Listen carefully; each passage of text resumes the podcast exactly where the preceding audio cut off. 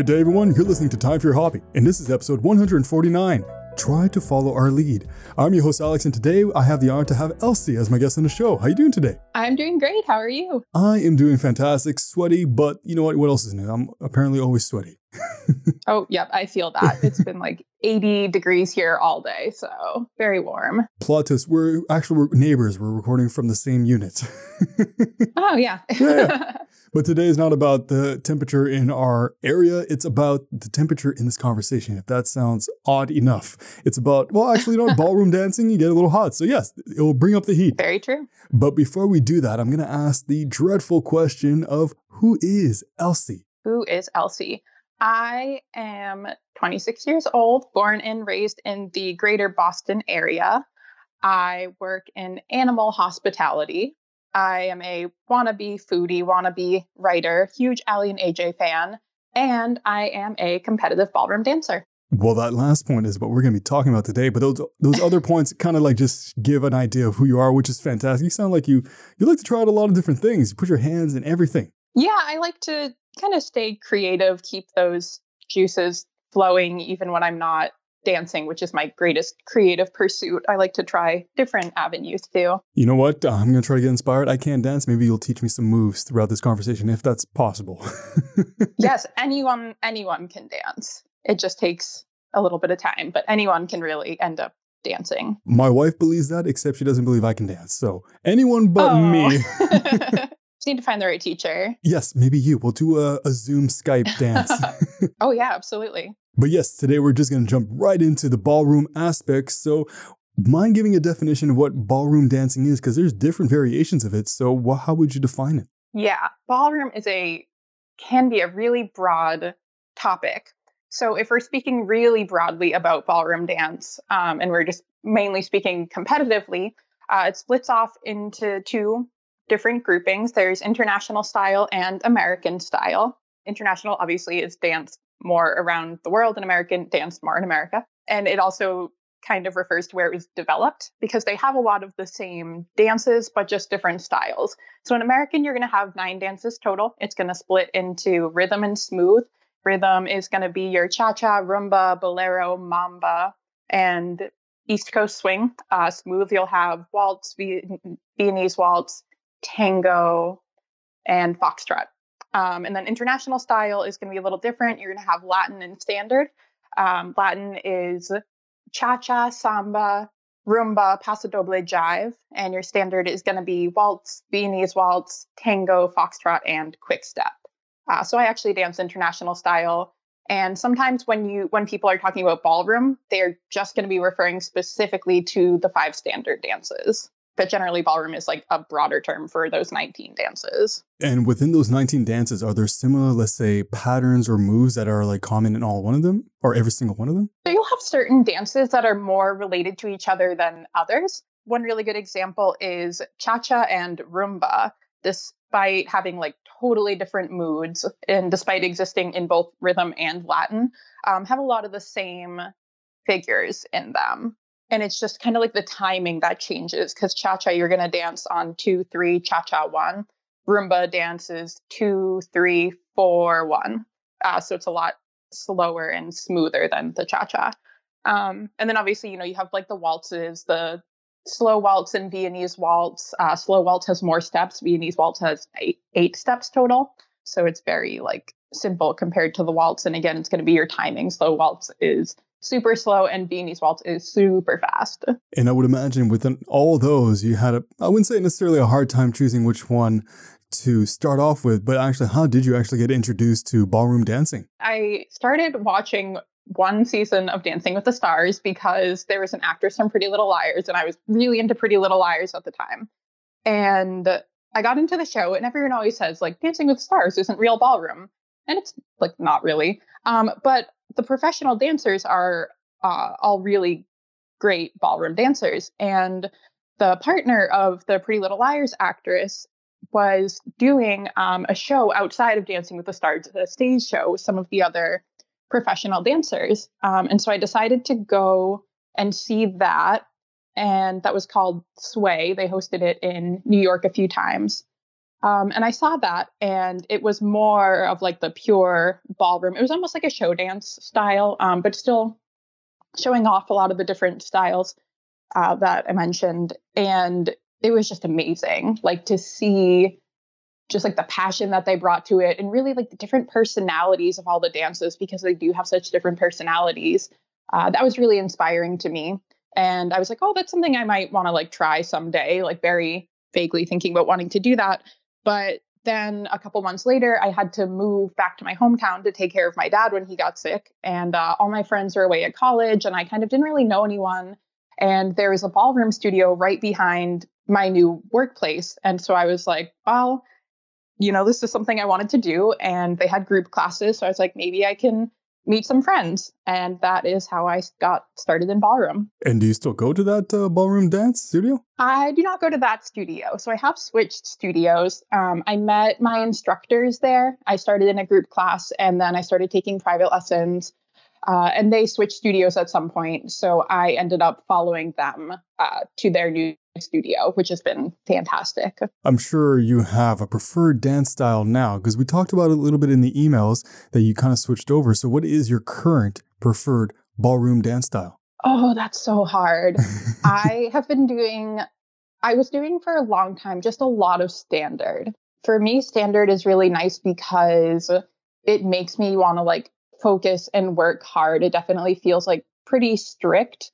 Um, and it gives me like yeah, because the rest of my life is not very structured. So standard is super structured, and that's really nice.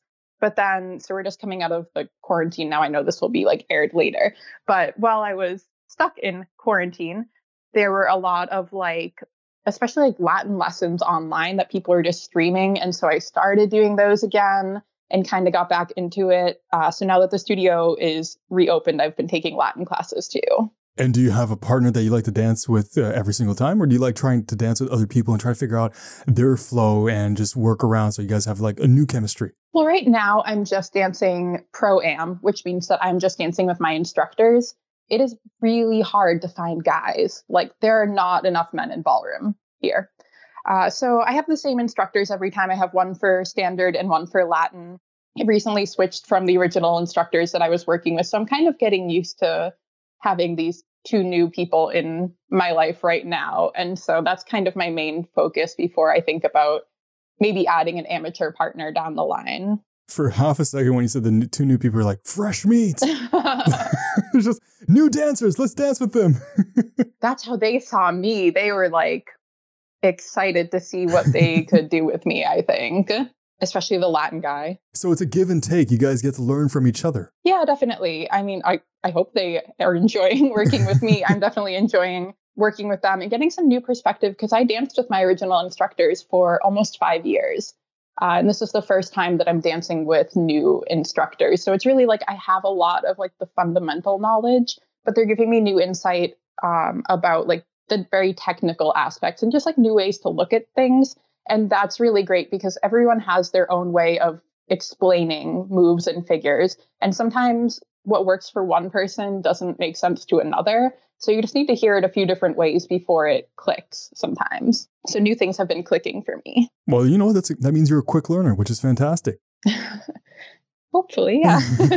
There's always more to learn, though. But you also mentioned that you do competitions as well. Did you do the competitions with your uh, trainers, or did you have another partner? Yeah, so I have only done competitions with my instructors so far. Um, and we dance again pro am, and it's kind of like dancing against other people who are dancing with their instructors. I'm hoping to find an amateur partner once things start to open up more again. I had like a tryout scheduled with one guy, so we'll see if that goes through. Um, that was just for standard. I really want to find someone else who does the competitive 10 dance. Um, I feel like it would be much easier just to have one partner for all 10 dances. So, on a flip side, would you ever consider teaching other people, having your own studio and teaching other people how to ballroom dance? Oh my gosh. If, if that were to ever happen, it would be like so far down the line. Um, I'm such like a perfectionist and right now I don't feel like I would be able to teach well enough. Like I feel like I would be doing my students a disservice by like teaching them when I still have so much to learn like even though everyone's always constantly learning, I'm not at the point of like being able to teach yet. Speaking about learning, is there one move you have yet to master? But like, this is such a cool move. I would love to learn how to do it, but the, just the skills and the ability to do it is just like not there yet. God, yes. The, it is called Batakata. It is a samba move, and it looks so easy. It's literally like it looks. It's just like changing weight between your feet. Like you have one foot in front of the other, and you like change your weight, you like roll your hip and then you move the foot behind you and do it again on your other foot. And it go but it's fast and I can never get like the weight change right and like I don't move my feet fast enough so I'm like falling between them and I have like tried everything. I have practiced this move for so long and it just I can't get it no matter what I do. I'm literally like planning on going to New York to meet this like high level Latin coach just to have her teach me Batakata. Like I have that already planned when she starts teaching again. Has it ever actually happened to you? Eh, like this happens to me all the time. Let's say when you're going upstairs and then you start to think about your steps, like, how am I doing this? And then you start going upstairs oddly. Has that ever happened to you while you're dancing? Like you're trying to think like literally all the time. And it's just like and every day too, like I'll have a lesson and I'll work on like say, I don't know, I'll work on a move in rumba and then I go home and I like practice whatever. And then I come back to the next lesson and I get to that move again. And I'm like, oh my God, I've never done this in my life. Like, how did I do this last time? I have no idea. So, and then like in the middle of a dance, I sometimes will, when I'm practicing, I'll just like stop in the middle. And my coach is like, what are you doing? Like, you were doing it right. And I was like, was I though? And yeah, I was, but I just didn't feel like I was. You're like over analyzing the situations. I, I do that all the time. Yes. I know I get in trouble for it because, you know, obviously in competition, you can't do that. You can't just like stop on the competitive floor and mm-hmm. be like, wait, I think I did that wrong. You just have to roll with it. But in practice, I definitely like stop myself sometimes to be like, wait, I think that was supposed to be like a heel turn and I didn't do it. Or like, was I supposed to close my feet there? I don't know. So I just have to get over that. I could just imagine during a competition, you're like, oh, time out, time out. Can I? Okay, okay, I'm good. Put me back in. You'd be shocked. you would be shocked what some people do.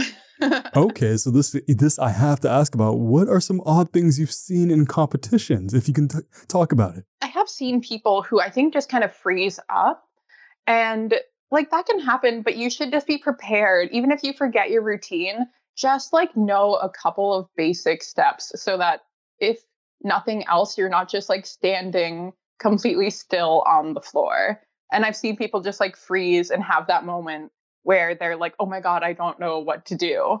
And it happens to everyone. It's happened to me. You just have to kind of like learn how to recover and like look good in the meantime. Like keep a smile on your face. Just like look confident. Like look at someone in the audience and just like wink at them. Like, because then you definitely like, you're like, yeah, this is 100% what was supposed to happen right now but I sympathize because when I started competing, I definitely was like super nervous and would would not have been able to do something like that. I probably would have frozen. See, now if I ever get into ballroom dancing and I just remember this conversation, like, oh, freezing up, but remember to smile, I would just freeze up and smile.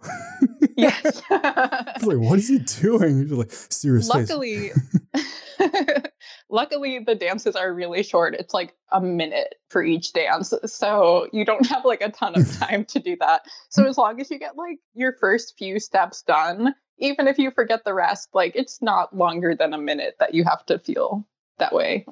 but I bet you that one minute feels like an eternity. Oh my God, yes, always. And for you, what would you say is the best part about ballroom dancing on a personal and an emotional level? I mean, I mentioned before, like it really just gives me structure, something to work towards. And, you know, when I get there, I'm, I feel really focused and like more with standard than with Latin. With Latin, it's like more fun and kind of laid back, but you still really are just like thinking about what you're doing. You're paying attention to every part of your body and how it's working and the person that you're working with too um, and that's really been good for me because like I said, my my normal life at my job, I don't have set hours, I don't have set shifts, set days off, so that's really difficult. And I'm kind of all over the place with other hobbies because of my work schedule. And so dance is like the one very consistent thing that I have. And being able to do that every week and being able to see the same people gives me something in my life that I don't otherwise have. And uh, when it comes to like we talked about this in the emails as well, like when it comes to picking a studio, you don't go eeny meeny miny mo. You probably have like, all right, well, this is the style I'd like this studio do. I want to join that. Is that what's your thought process when picking one? Yeah, so I have a lot of strong opinions about picking a studio. Basically, what it comes down to though is that when you start to look, the first thing that's going to pop up is probably going to be Arthur Murray or Fred Astaire. And those are like big chain studios. They have like probably hundreds of locations. I know Arthur Murray is even like on different countries, continents. And so that's kind of naturally where people will look first because they're like, okay, this is everywhere, you know, and it's named after these famous dancers. And they think, you know, if it's a chain, it must be good, right? But in reality, they can be kind of predatory. So what happens is, and I honestly like just to make sure I knew what I was talking about before this, I kind of like looked them up to see what they're charging for stuff. And they don't even have pricing on their website.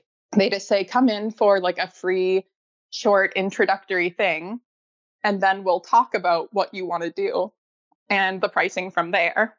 And I actually went undercover at one of their open houses just because I had nothing better to do, I guess. I don't really remember. I think I had a friend visiting and she wanted to dance, and we just decided to go. And they like come over and like talk to each person individually. And it felt like very weird and forced. And so what they do is if you take group lessons at Arthur Murray or Fred Astaire, your teacher is going to be another student who is often going to be another student who recently finished that class. And now they're saying, like, you took the class so you can teach the class. And like going back to what I said earlier about how I don't feel like I'm ready to teach yet, they're putting people in that position who aren't necessarily ready to teach yet. And, you know, every time you're going to lose a little bit more technique and you're going to lose a little bit more of like the skill. And so then you're passing that on to the next group of students, and one of them might become a teacher. So it's really like you struggle there. And then they have been known to overcharge. I don't have the specific numbers because I couldn't get them, but they will try to like talk students into buying uh, lesson packs. So if you decide that you want to do private lessons, which they always are going to try and upsell you on, they'll tell you that you need to buy like some ridiculous number of lessons. Be like, oh, you should pay up front for like 20 lessons. And, you know, and at the same time, they really aren't paying their teachers a lot. Because I've known people who have worked at Arthur Murray and Fred Astaire and have left there and said that the studio takes a huge chunk of their commission they don't make much and they are not allowed to like network that much. They are not allowed to like use personal social media to interact with students or anything. They have to have a separate professional profile um, for any kind of networking. So it really like they don't necessarily treat their students well. They don't treat their teachers well. And there are so many good local studios. A lot of them are owned by immigrants. Um, and these are people who are especially coming from like Eastern Europe, Russia, Ukraine. And it's like their whole life. And they've been doing it since they could walk, they've been dancing. And so that's like what I always recommend to people. I recommend looking up local ballroom studios. And then, like, if you find one that's privately owned and you go to their website, they should always have like kind of like a description of like who's working there. Usually it's like our team and then they'll have like their accomplishments listed, which is great. And that can be really helpful in making sure that you are getting someone who, like a teacher who's right for what you want to learn. I know at my studio, like I, if you go on their website and you find my standard coach, you know, he was like a champion and all these different stuff when he was younger. And now he's teaching. And you don't necessarily need someone who's like winning the world finals for like 20 years straight, but if they have competition experience and you want to get into competition, that's definitely good to know rather than like my former instructors, I loved them, but they did more like show dance stuff. And then they came into competition. And I don't feel like we suffered for that at all. Um, but it is just like something to consider and something to look at ahead of time before you get into that kind of partnership and I could be wrong, but it sounds like the smaller local ones, ones who have like people like family owned or like the ones that are very passionate people, they're more, they give more attention to the students and help them. It's, it's kind of like the other one sounded, I don't want to be the bashing too much, but like the other one sounds kind of like a university or a college where like the first year where you're like a thousand students and then you get like some, just a very fraction of attention. And I don't want to be that dude, but it, It sounded like you're describing a pyramid scheme. no, honestly, like that's how I feel about it too. I feel like I am afraid to like say this and have people be like, you don't know what you're talking about. But I mean, that's pretty much how it is. It's not like a personal experience. I'm sure there there are a lot of great dancers who come out of it, but compared to like how many dancers they have going into it, it's kind of yeah, you definitely don't get the same amount of personal attention. And the people who are like running their own studios, it's not like you don't make a huge profit running a mm-hmm. ballroom studio. I think people think you do, but it's a lot of hard work. It's a ton of expenses. And the people who are doing it are really doing it because they love dance. And I've had such good experiences at my private studio. I actually, when we came to the studio, I was really nervous. It's kind of far away from me, um, and I can't drive due to a disability I have. And my coaches have come together to make sure that I always have a ride to and from the studio. Like they go out of their way to pick me up and drop me off at my house so that I can still make it to dance. That's awesome. And eh, also, we have to yeah. give a shout out to your studio, right? We gotta gotta give, give them a shout out. Absolutely. So I dance at Ballera School of Ballroom Dance in Newton, Massachusetts. They are fantastic. My standard coach, his name is Basil. He's also the studio owner. He and his wife Liana, uh, both wonderful people. And my new Latin coach is his name is Nikita. He is like 21 years old, so I feel old mm. dancing with him. Um, but he is like crazy talented and like really intense and awesome. I highly recommend all of them. Or really, that's like their core staff right now. Um, but they're partnered with a lot of other local teachers, and it's such a good energy. Everyone is super friendly, super welcoming. It doesn't matter if you have like years of experience, if you have no experience at all. Like everyone is always welcome there. So basically, if I'm welcome, everybody else is welcomed because I have zero experience. yeah, there are group classes and it's kind of like mixed too. So it'll just be like, here's like Latin class. And I've taken it with my like five years of experience and I've been in the same class with people who have never danced before. It's their first class ever. And the the teachers are so good at just like identifying what each different person needs. So they'll do a step and it's kind of like they'll give the beginners the tools that they need just to get the basics of the step. And if you're already more experienced, they'll kind of like come over to you and give you more of like a technical aspect to work on. So you're working on like a higher level technique while the beginners are working on just like starting to learn it. Um, so everyone is still benefiting from the class. It's not going over anyone's heads, but it's also not like kind of like not being challenging for higher level dancers. That's the great part. I love how they give attention to people and try to figure out what their strong points and their weak points are to just try to improve and make it more enjoyable for everybody. Yeah, and it creates a great community too. Um, when you have new dancers coming in and meeting like the dancers who have been there for a while. Uh, I think it makes it a lot easier and also to like see where you're headed and that you're not going to be like fumbling over your feet forever too. Like there is a light at the end of the tunnel. You may actually someday be able to dance. Knocking on wood for me someday. Hope. Yes. Wish upon a star. and when you're not dancing at the studio, what is your other preferred place to dance or even practice? Is it at home, outside? The thing that's hard is that um, with ballroom, you really need a dance floor. So you can practice some stuff at home, and I do. The only reason that it is difficult is because you're always dancing in heels. And ballroom is all about like shapes and angles in your body. So if you don't have heels on and if you're dancing on flat feet, that is going to like change the feeling, especially in like your leg muscles, but uh, just like in your whole body. It's going to change the feeling. It's going to change your shape.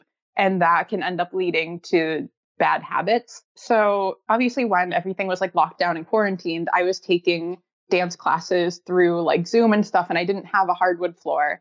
Um, so I just got dance paws, which are like it looks like a half flip flop. It has just like a piece of leather that goes on the ball of your foot, a flip flop top, and then like it straps around the back of your foot, and so it makes it kind of like a dance shoe bottom if you can't wear your heels. And that was like fine. You just have to like try and remember to balance on the balls of your feet, and it's hard without the support of a heel. So if I'm not at Ballera practicing. Uh, there is like right down the street from my apartment another studio complex, and you can just like rent floor space for like ten dollars for an hour. So I'll go there sometimes just by myself to run through my routines um, when I'm not like in a lesson. Is it accepted or a faux pas to let's say combine two different ballroom dance styles into like one routine? If you do that, you can do it for a show dance, which I personally love. I am a huge fan of doing things like that. I and I love picking music that isn't necessarily like the ballroom norm because there's some music you just hear over and over and over again. So I like to pick more modern music um, and then use it for show dance, which is different. You it you don't compete the same way that you compete with just like the ballroom dances, but you get to pick your own music, which you don't get to pick music obviously otherwise. You get to pick your own music, tailor your routine to it, and you can like do mashups of different styles. You can have like some contemporary if you want. You can do like tricks and stuff. My last over the fall, I had a show dance to Sweet But Psycho, um, that Ava Max song, and it was a mashup of jive, rumba, and paso doble. So you can absolutely do it. You just have to find a teacher who's like on board and ready to work with you. That is awesome. And you mentioned about you don't use the traditional song. So I have to ask you, do you have a go-to song? Like this one song that just speaks to you like this is this is Elsie's song. oh, I mean, it's hard because with so many different dances, I have favorites for every one. My favorite like my favorite like non-traditional one um, that people always give me a hard time about is I love to dance foxtrot to Call Me Maybe. Um, but foxtrot also just has like a bunch of weird covers. It there was an "Oops, I Did It Again" cover in the studio the other day, and I was like, "That's wild!" Like I couldn't stop laughing. and so yeah, I think that one's my favorite like non-traditional one. Sometimes I get like really attached to the cheesy traditional ones. Like I could dance Viennese waltz to Que Sera Sera all the time. And I would like never need another Viennese waltz song. Like I could just keep dancing to that one.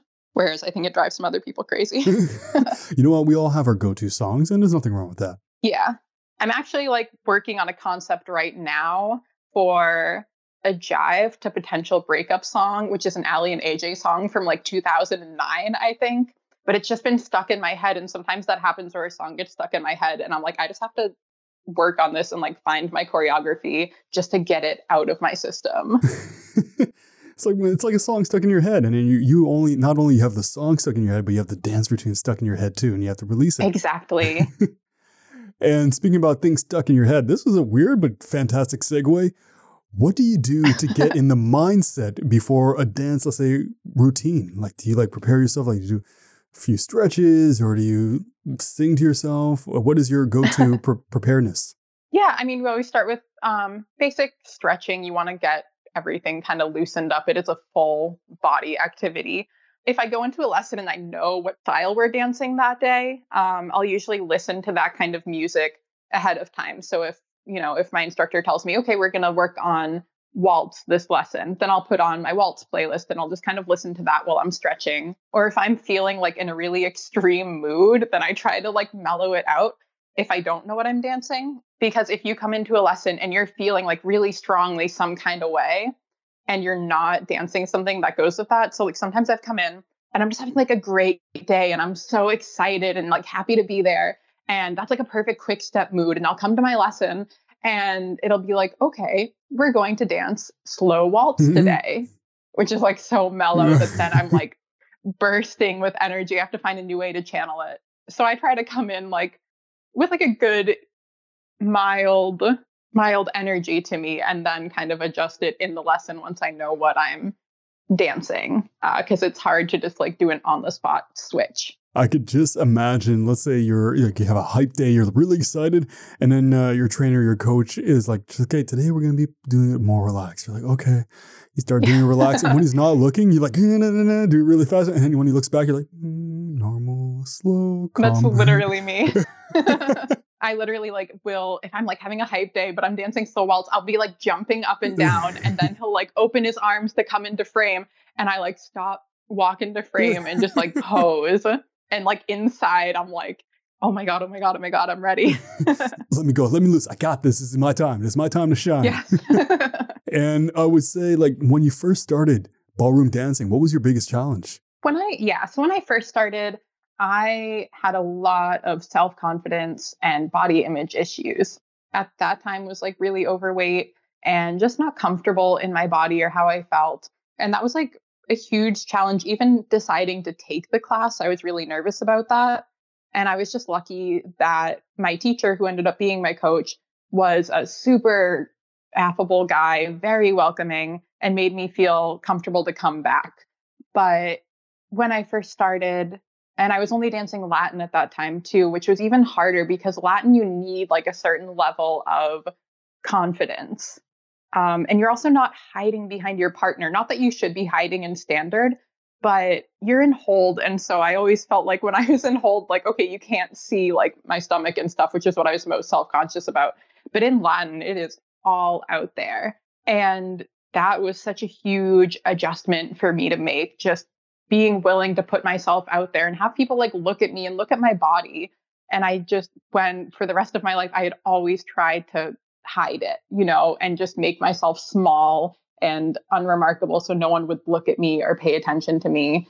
And then I was coming into a hobby where the whole point is to be like, hey, look at me, check it out, look what I'm doing. But I think that was that was really hard for like the first year or so and then it kind of slowly started to build up my confidence. And that's part of the reason why I started competing rather than just taking lessons and staying social is my instructor bribed me and he said, My wife is a dressmaker and she will make you whatever kind of beautiful dress you want if you compete. And I love a good dress. So I was like, you know what? Like for one of her dresses, because her dresses were stunning, I was like, for one of her dresses, like I will suck it up and I'll do it. And she made me this like blue, like royal blue fringe dress that when you turn, the fringe went everywhere. And it was so cool. And I went to that competition and like I had invited my family and stuff, and I was so afraid.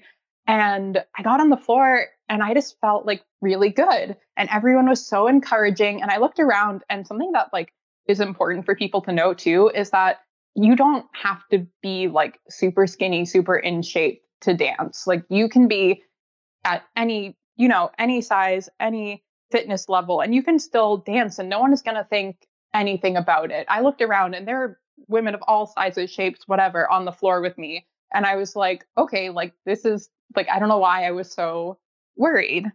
And it's it really helped my confidence a lot, but it was hard in the beginning to get over that hurdle and be okay with myself. You know how they say people like, oh, just picture them in their underwear. And, you know, I have a weird analogy and I say it way too much on this podcast, but you know what? It's still relevant. That's okay. Instead of like saying, imagine people in their underwear, I say, you know what? Even the most beautiful people, the skinniest people, the richest people, all that, they always, everybody takes an ugly shit. So it's like everybody has that ugly like face. I'm like, oh, you're human. yep, so true. that's that's my weird way of like calming myself down and like, okay, they're just human, just like me. So yeah, exactly. Whatever works. So it sounds like you got like so a few challenges ahead of you, like not ahead of you, but you got some challenges under your seat, or what's there's an expression for that. Mm-hmm. You've surpassed some of the challenges. So my following yes. question is, what are your current challenges these days? I mean, I do still struggle with the body image issues. Unfortunately, it's kind of it's going to be something that follows me for my whole life, and dance is still helping, but there are times where I go to the dance studio and I look at myself in the mirror and I'm like, oh my God, I wish I like didn't have eyes today. Um, so that's the, that's like a constant thing I'm working on. And then right now, I'm really enjoying my new instructors. They're fantastic, but it is kind of emotional to dance with new people after dancing with the old instructors for five years. Um, and I would have continued with them, but they actually uh, were denied their work visas. So they have had to move back to their home country of Belarus. Um, I'm supposed to go see them this summer, depending on what the travel situation is like. Um, but we were like really close. They had basically become family to me. We spent holidays, birthdays, everything together. We used to go on like road trips, trips to the beach in the summer. And they were just like my people. They were there for me through everything. So going to the studio, sometimes I walk in and I still expect to like see them there. And obviously I don't. So that is like still something that's hard for me that I need to work on, like getting used to not having them there. But at least you said you have the intentions to either them coming back, hopefully in the future, or you going to visit them, which is that that shows a connection of like, you know what, you you love them very much and they love you, that you're willing to just go over and experience just your family at that point. Yeah, absolutely. I definitely consider them family. I hope they feel the same. um, we're still in touch and they're definitely going to try and come back here. I'm going to go there as much as I can. It's hard. It's like a 16 hour trip, I think, and um, like a seven hour time difference. So it's really, it's kind of tricky. Um, but we, we're going to make it work because after all that we've been through together, I can't imagine like not having them in my life. You've talked about you going over to visit them and them come visiting you. Have you guys ever discussed, let's say, travel together to go to another country to learn the culture of ballroom dancing from that country? And if so, which country would that be? I feel like that would be really interesting. There, so a lot of ballroom is based in, like, Russia has a huge ballroom scene, obviously, and uh, Eastern Europe, and they are in Belarus, but I think there's more in like Ukraine and stuff. And then uh, in England too, because that's where Blackpool, which is like the like Super Bowl of dance competitions, is held. Um, so maybe like there. I know kind of like all the different regions have their own stuff going on. So it'd be interesting really to go to any of them. I know Japan has a lot going on. Um, Australia has a good scene. So I'd like to go to any of those places to check out the ballroom stuff. My instructors have been around the world. They taught on cruise ships. So they've been like literally everywhere. So I don't think there's anything that would be super new for them, but maybe. well, I'm from Canada. Is there any good ballroom dancing in Canada? oh, yeah, absolutely. There are some great teachers up there. Remember their names off the top of my head, but in uh, I know I've heard a lot of good teachers in like Vancouver. Pretty much anywhere will have ballroom. You just have to find it. But while this quarantine has been going on, the um there's this one dancer, her name is Katusha Demidova, and she has been like she was like a 20 time world champion, national champion. She was like winning in other random countries too. Um, so just like basically like the ballroom goddess. I don't know. She has been doing a program um, every night from quarantine, and she it's just like a talk show basically. But she there's a bunch of people from Canada who check in, and she's like, oh yeah, like the studio in Canada that so she's a watching her shows has been a good resource for finding like different teachers in different areas. Well, you know what? If she is listening to this podcast episode, I'm sure uh, Elsie here would love to meet you. Oh yeah, she comes to our studio. She's like technically a co-owner, I think, of Bolera. Um, so she's there a couple times a year, but I haven't actually like met her yet. I took a um a master class from her one time. So it's basically just a big lecture with like 50 people and she's teaching. So I really haven't met her or had a lesson with her, but I would love to someday.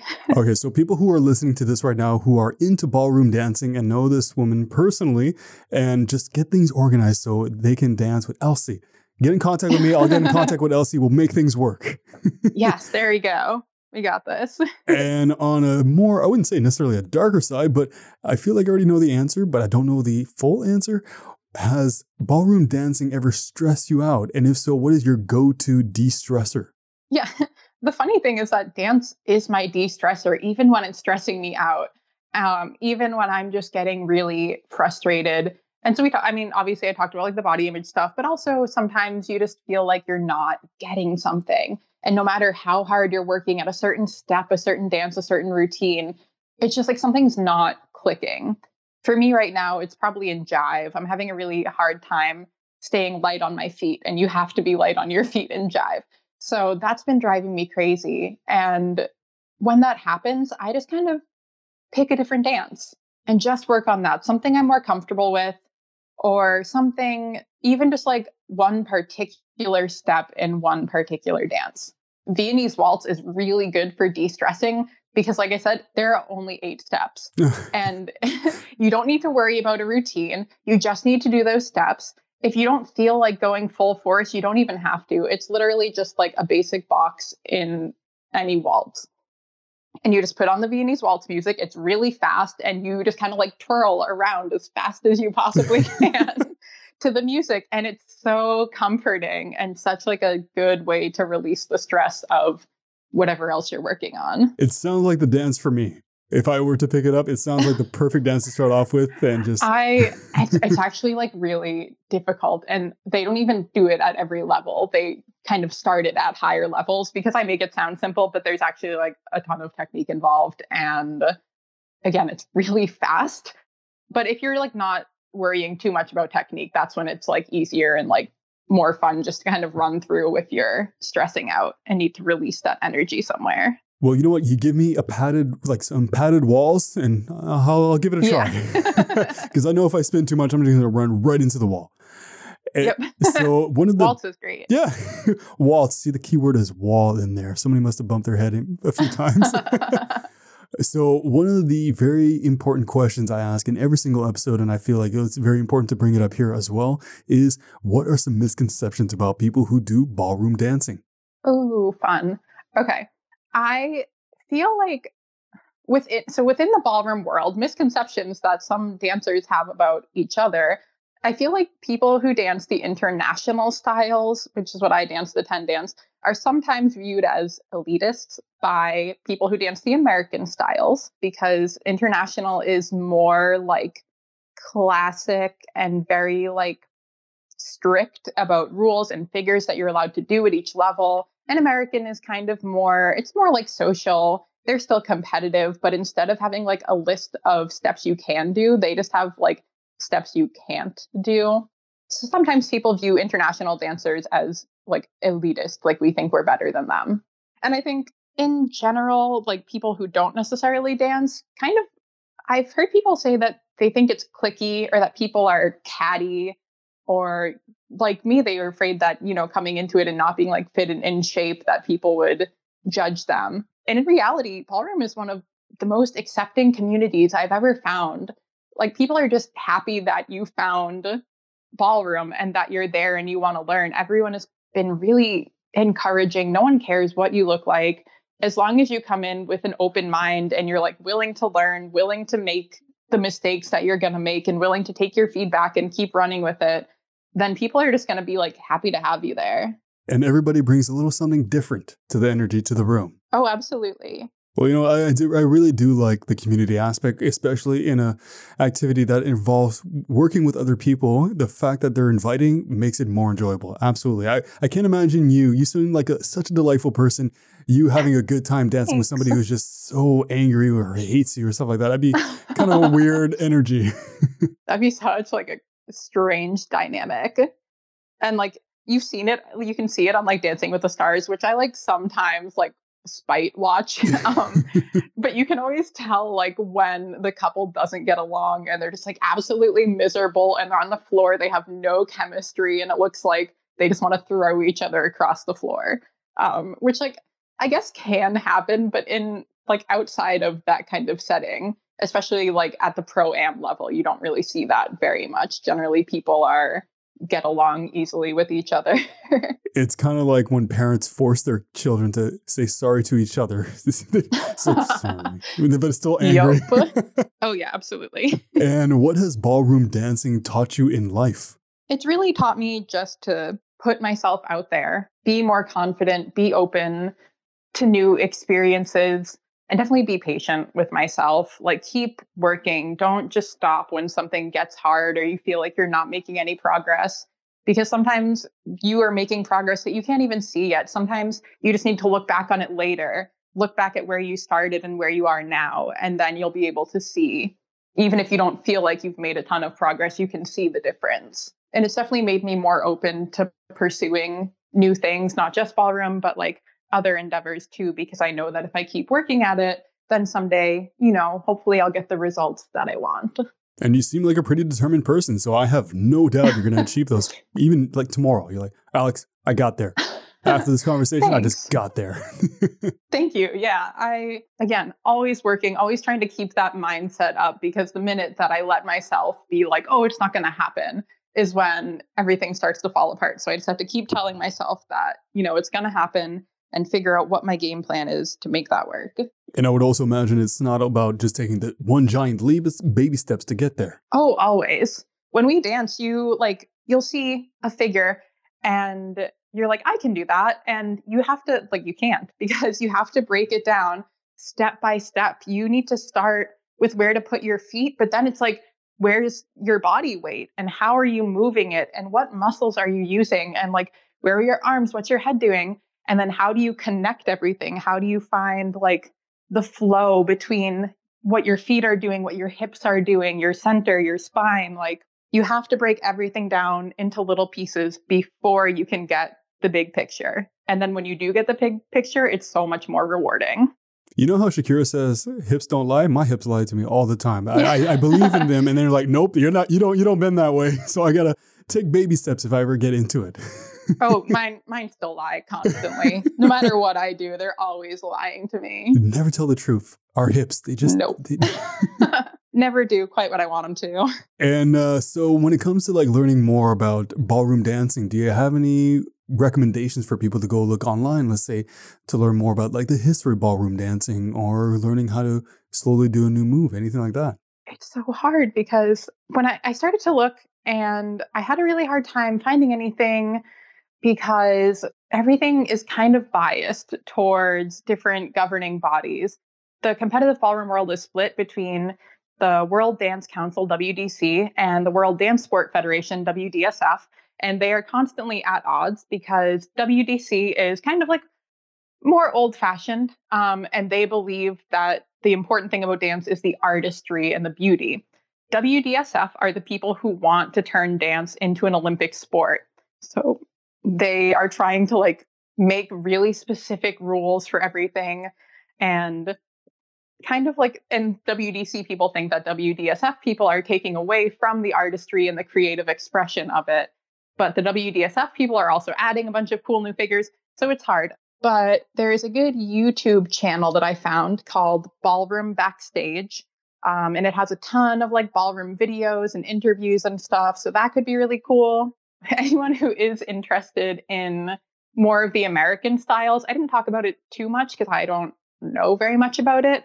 The Arthur Murray and Fred Astaire websites do have like long blurbs about like the history of ballroom in America. So those are interesting to read. Um, keeping in mind what we've talked about with those studios, they do have good like historical information. And yeah, any like college teams too. MIT and Harvard have like big college teams. And so they have more information if you go to their websites and find like their ballroom clubs info. Well, you know what? I'll put some of those links down below or all the links, all the links on the internet down below about ballroom. I'll put the ones that uh, Elsie mentioned. so it'll make it very easy for everybody to just go check it out and just learn more. And you kind of touched this a little bit, but I'll ask it again in a weird way. Not again, but a different question. Do you have any word of advice for anybody who might be interested in this hobby? If you had to give like one big piece of solid advice, what would it be? Just do it. Just go for it. No, but in reality, if you're going to do it, find the right studio. Don't jump in and buy a million lessons at once. Try it out, see if it's like a good fit for you. Sometimes like the energy is different at different studios. Start with a group class, or if they're offering like a free introductory lesson, some do, go for it. And just kind of get a feel for it, find the right place, find your community because they are definitely out there. They're definitely, I feel like there's a ballroom community for everyone. And don't be afraid. Just give it a go. Anyone can dance if they try and put the effort in. You know what? You're giving me hope. You keep on you keep on saying anyone can dance, and I'm like, yes, I can do it. At my wedding, yeah, I wasn't absolutely. a really good dancer. There's pictures of me dancing like a fool, but yeah, now I have confidence. No, you just have to. If you find a studio with like beginner lessons, grab your wife and go and just give it a try. I mean, the worst thing that happens is like, okay, the worst thing I ever saw happen was like one woman did fall and break her arm, but you're probably not going to do that. Mm. The worst thing that happens is you feel silly. Yeah. See, I, I, don't get embarrassed, so it's fine. I would embarrass her with my dance moves. Uh-huh. and now for the last question, speaking about embarrassing me, do you have any questions for me about ballroom dancing? I just, I'm always curious. I ask people this a lot. What is the first dance that you think of when you hear ballroom dance? The first dance, stereotypically, I would say the waltz. Yeah, nice. And that's the one. and I, yeah, I think of the waltz, and I think very many, many years ago, I think some classical songs playing along with it. And you were like, mm-hmm. before I spoke to you, like I knew very little about it, but you're talking about it's there's so many different types. There's 19 different types of uh, ballroom dancing. Is like cool. Oh yeah, it's like it's adapted to the cultures and the area and the people. So it's much more than just the waltz. And there's nothing wrong with the waltz, but I'm saying like, oh, the waltz is great. I I just think it's funny, and especially like I ask people, and they know that I'm a Latin dancer, and I say, what's like the first Latin dance you think of? And they either say salsa, like salsa, or bachata and neither of those are competitive dances but i like appreciate the effort Every so often I get like a paso doble, which is surprising to me. But I think that just because it looks really cool, people have like seen it on Dancing with the Stars and are like, wow, that's amazing. That's always an interesting one to get. So I definitely learned a lot more today by just talking to you, and you're very passionate, which is which is always great. Well, actually, every guest I have on here is passionate. I don't think I've had a non-passionate person. Yeah, my hobby That would be is so sad. my hobby is ballroom dancing. Come on, Alex, can we get this over with? But no, like, so yeah, there you have it. Another body with a hobby. Thank you so much, Elsie, for coming on and just sharing your love and opening up to me and just talking about how much you love this activity, this sport, this passion, this love for ballroom dancing. Thank you for having me. I'm so happy that we got to have this chat. If you guys want to learn more about ballroom dancing, I'll put the links down below where you can search up some stuff. Elsie shared some great information, so I'll put that down below. And if you'd like to be on my podcast or have any questions at all, you could send me an email at timeforyourhobby at gmail.com. And of course, if you like the podcast, you can leave a review. I hear reviews are good for podcasts. I don't know. Some bird in the air told me that. Uh, but if also you want to show some more support, this is completely optional. You can uh, buy merchandise on Redbubble with some Time for Your Hobby logo on it. With so you don't need that on anything, but it's there if you want it. And if you want to show some more support, also completely optional, I have a Patreon. So those are optional things. It's not going to stop me from making new episodes. It's there if you want to show some support. But you just listening is support enough. So once again, thank you so much, Elsie. Yeah, thank you. So until the next episode, make some time for your hobby. Take care.